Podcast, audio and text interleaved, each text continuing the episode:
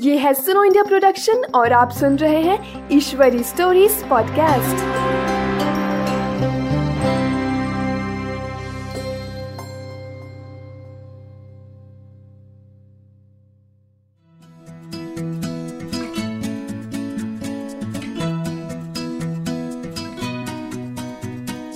नमस्कार, आपका स्वागत है ईश्वरी स्टोरीज पॉडकास्ट में, जहाँ आप सुनेंगे पर्यावरण की कहानियाँ।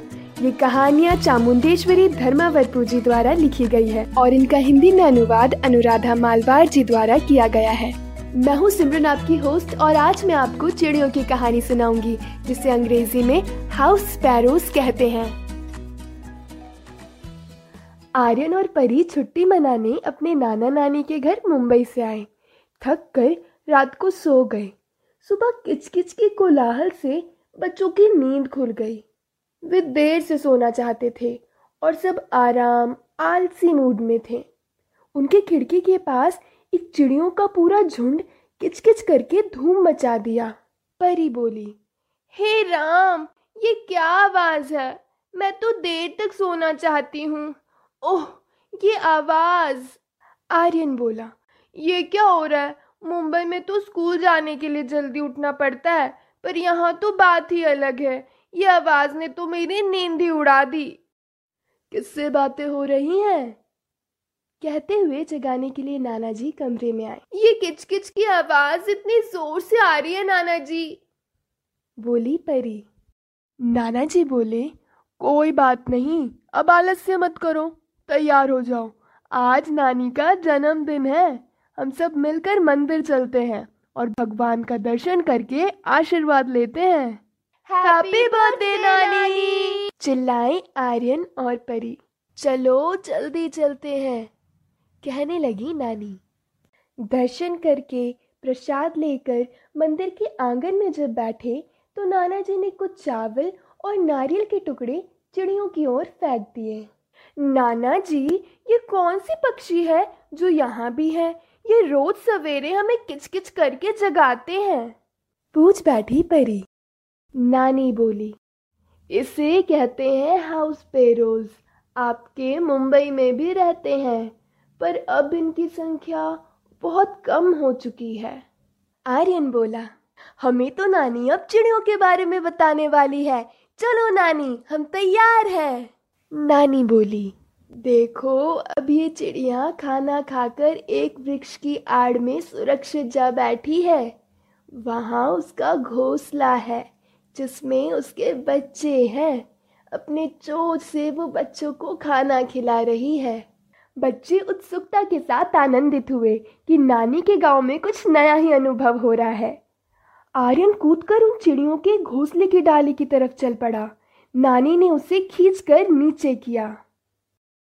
आर्यन बोला नानी, मुझे खींच क्यों रही हो? मुझे देखना है कि ये चिड़िया कैसे हैं क्या कर रहे हैं? और नन्हे चिड़िया कैसे हैं? परी भी बोल उठी कि उसे भी जानना है। नानी ने बताया, अगर हम मनुष्यों का हाथ इन चिड़ियों को लगता है तो माँ चिड़िया अपने बच्चों को गिरा कर अपने झुंड से बाहर निकाल देती है। क्या ये अच्छा लगेगा तुम्हें? फिर परी ने कहा, नहीं, ऐसा तो नहीं होना चाहिए। नानी बोली एक जमाने में ऐसा कहा जाता है कि जब मनुष्य इस धरती पर आए, उसी समय ये चिड़िया भी आई। सालों से हम दोनों के संबंध रहे हैं। चिड़िया जगत के हर कोने में रहते हैं। यानी अलग अलग देशों में रहते हैं नानी, परी पूछने लगी। नानी बोली हाँ जहाँ मनुष्य रहते हैं, वही चिड़िया भी रहना पसंद करते हैं। ये काफ़ी सोशल है। उन्हें लोगों के आसपास रहना पसंद है, इसलिए उन्हें हाउस पैरो कहते हैं। उनका नाप और वज़न पता है कितना है? वे 16 सेंटीमीटर तक के होते हैं और उनका वज़न 25 से 30 ग्राम रहता है। नानी, इनका घर कौन बनाता है? परी ने पूछा। नानी बोली, इनका घर कोई आदमी नहीं बनाता। माँ चिड़िया और बाप चिड़िया जब नन्हे बच्चे पैदा करना चाहते हैं तो दोनों मिलकर एक घोंसला बनाते हैं। सीमेंट और ईंटों से नहीं, पर तिनका सूखे घास, पत्ते सब इकट्ठा करके पेड़ों के आड़ में, दरवाजे, खिड़की, ऊँची इमारतों पर एक सुरक्षित जगह पर अलग अलग तरह के घर बनाते हैं। घोंसले को देखकर हमें पता चलता है कि किस तरह की चिड़िया है। परी ने पूछा तो नानी, ये चिड़िया क्या खाते हैं? आर्यन बोला, बुद्धू, तुमने देखा नहीं? ये तो नारियल के छोटे टुकड़े और चावल खाते हैं। नानी बोली, ये चिड़िया हम मनुष्यों की तरह सब खाते हैं। धान्य, कीड़े मकोड़े, जो भी अन्न हम फेंकते हैं, सब खाते हैं। हमारे इर्द गिर्द चिड़िया काफ़ी कम हो गए हैं। इसका कारण है हवा में प्रदूषण, कटे हुए पेड़, जो कम होते ही जा रहे हैं। धुआँ कारखानों में से, सब मिलकर किसी भी पक्षी के रहने लायक नहीं छोड़ा। रसायन, हवा और पानी में मिलकर हानिकारक हैं। ऊँची इमारत के कारण इन्हें सुरक्षित जगह भी नहीं मिल पा रही। इनके शत्रु कौन है, पता है? नानी ने पूछा। आर्यन और परी ने मिलकर बोला, कुत्ते और बिल्ली। नानी बोली हाँ बिल्कुल सही।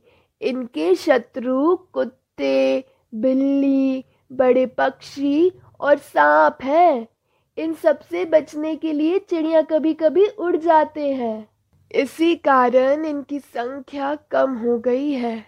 संख्या बढ़ाने के लिए उनके लिए सुरक्षित स्थल, बहुत बड़े पेड़ या घना जंगल, साफ़ पीने लायक पानी, बीज, खाना और चिड़ियाघरों की व्यवस्था करने से हमारे बीच ये लौट आएँगे। लकड़ी के डब्बे भी टांगना चाहिए। आर्यन, तुम्हें पता है कि कितने डर डर के रहते हैं ये चिड़िया? तुम डराओगे तो नहीं। नहीं, नानी, मैं तो काफ़ी जान चुका हूँ। इनके लिए पानी, बीज, अनाज रख कर मैं तो इनका मित्र बनने वाला हूँ। नानी बोली, अच्छे बच्चे, चलो आज के लिए कहानी खत्म। ये था आज का एपिसोड ऐसे ही बहुत सारे एपिसोड हमारी वेबसाइट www.sunoindia.in और अलग अलग पॉडकास्ट ऐप्स जैसे I Google podcast Spotify Jio seven और गाना पर उपलब्ध है, जहाँ आप पर्यावरण से संबंधित और भी बहुत सारी कहानियाँ सुन सकते हैं। अगर आपको हमारी कहानी अच्छी लगी तो आप हमारे वेबसाइट पर जाकर हमें सपोर्ट कर सकते हैं, ताकि हम ऐसे ही और भी बहुत सारी ज्ञानवर्धक कहानियाँ बच्चों के लिए बनाते रहें।